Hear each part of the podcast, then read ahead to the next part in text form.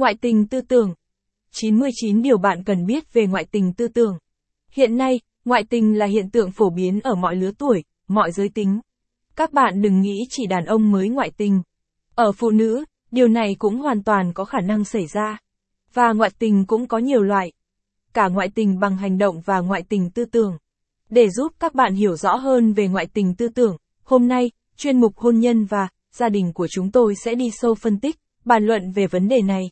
Khái niệm ngoại tình tư tưởng. Ngoại tình tư tưởng là gì?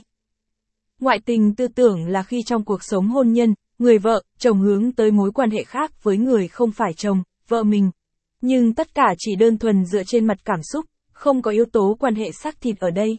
SFOUP ít bằng 2568 và không hề an toàn, vô hại như nhiều đối tượng từng biện minh, ngoại tình tư tưởng về lâu dài sẽ ảnh hưởng trực tiếp tới tính cách và đời sống vợ chồng của chủ thể.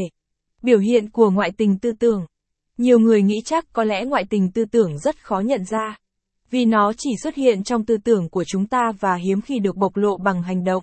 Nhưng trên thực tế, chúng ta hoàn toàn có thể tự nhận diện xem bản thân có đang ngoại tình tư tưởng hay không bằng cách xem xét các dấu hiệu sau. Bạn thường xuyên nghĩ tới cô ấy, anh ấy. Cả ngày, bạn chỉ mãi nghĩ ngợi xem đối phương đang làm gì.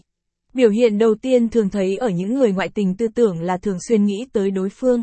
Gần như cả ngày, tâm trí bạn chỉ quanh quẩn nghĩ về họ.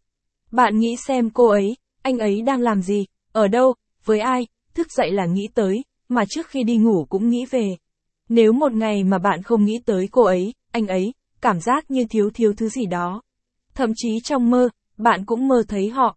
Bạn muốn nhắn tin, gọi điện trò chuyện với người ấy.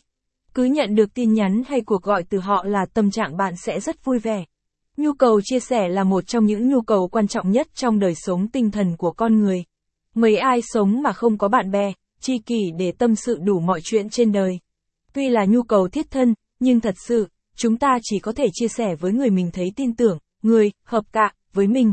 Chắc chắn, chúng ta sẽ không phí phạm thời giờ để nhắn tin, gọi điện,